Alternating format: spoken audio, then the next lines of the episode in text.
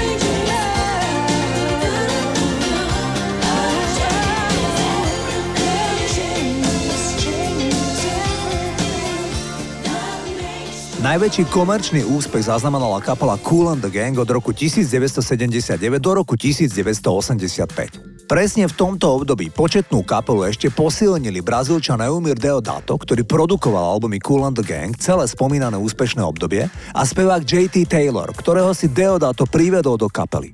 Predstavte si, že tento brazílčan presvedčil v podstate rodinnú kapelu, že spievať nebudú oni ako doteraz, ale neznámy a významne mladší spevák. Hneď prvý single Ladies Night bol celosvetový hit. V roku 1984 už bez Deodata, ale s Taylorom ako hlavným vokalistom vydali Cool and the Gang svoj 16. album s názvom Emergency. Ide o ich najúspešnejší album v celej histórii tejto kapely. Zahrám vám titul Fresh, ktorý bol svieži letný funky hit a nechýbal na žiadnej diskotéke. Možno nechyba dodnes na dobrej oldiske. Toto sú Cool and the Gang.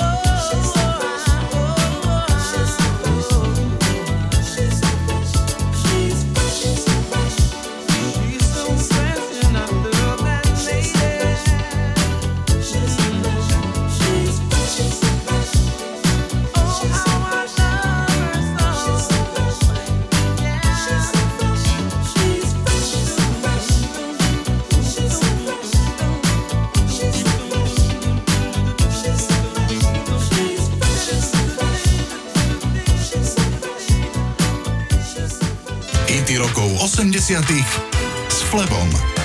Keď sa konali olympijské hry v roku 1988 v Soule, tak organizátori rozhodli, že titulnú olympijskú nahrávku by mal naspievať domáci, teda korejský interpret.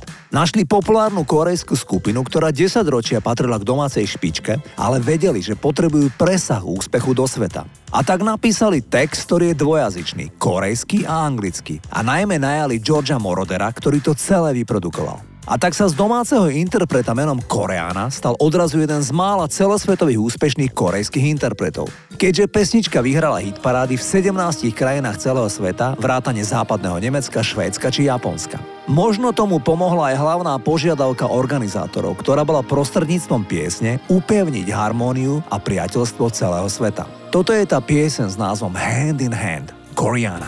See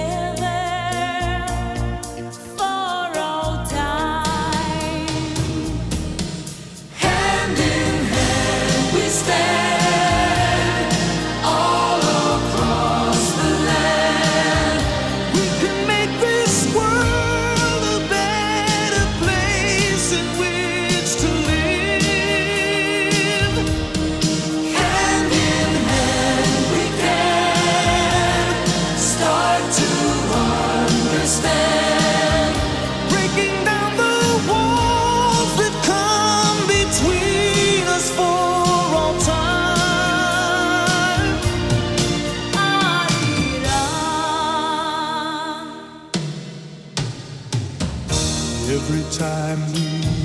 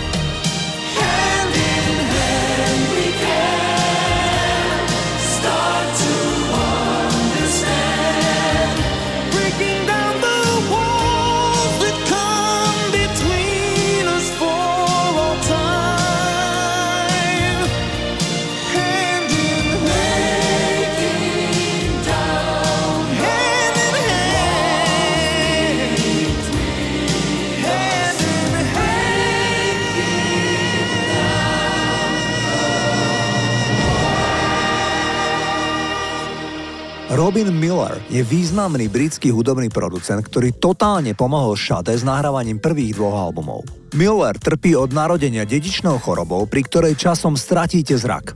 Od narodenia zle videl a všetky pokusy očných špecialistov viedli k tomu, že ide o dedičné ochorenie, ktoré je irreverzibilné a časom oslepne. Jemu sa to stalo, keď nahrávali druhý album Shade s názvom Promise. Miller na to spomína. Nahrával som druhý album Shade, keď som sa konečne ponoril pod bod, kde som mohol vidieť. Počas tých niekoľkých týždňov v roku 1985 sa môj zrak neustále zhoršoval. Boli sme v štúdiu a to bolo plné komárov a mravcov. Stále ma hrízlo, ale nevidel som, čo ma hryzie. Bolo to hlboko, hlboko skľúčujúce obdobie. Bol som príliš ješitný na to, aby som požiadal o pomoc. A bol som príliš hrdý, aby som povedal kapele, čo sa deje. Namiesto toho som sa pohádal zo Šade a vrátil som sa do Londýna. Od tohto obdobia je Miller úplne slepý. Miller stál za zrodom žánru New Jazz okolo roku 1984. Osobne produkoval album Diamond Live od Shade, Eden od Everything But The Girl, ale aj kapelu Working Week. Všetko delikátne kúsky krásneho žánru, ktorý opantal v tom období aj mňa. Zahrám vám prvý hit Shade s názvom Your Love is King, ktorý celý vyprodukoval slepý muž menom Robin Miller.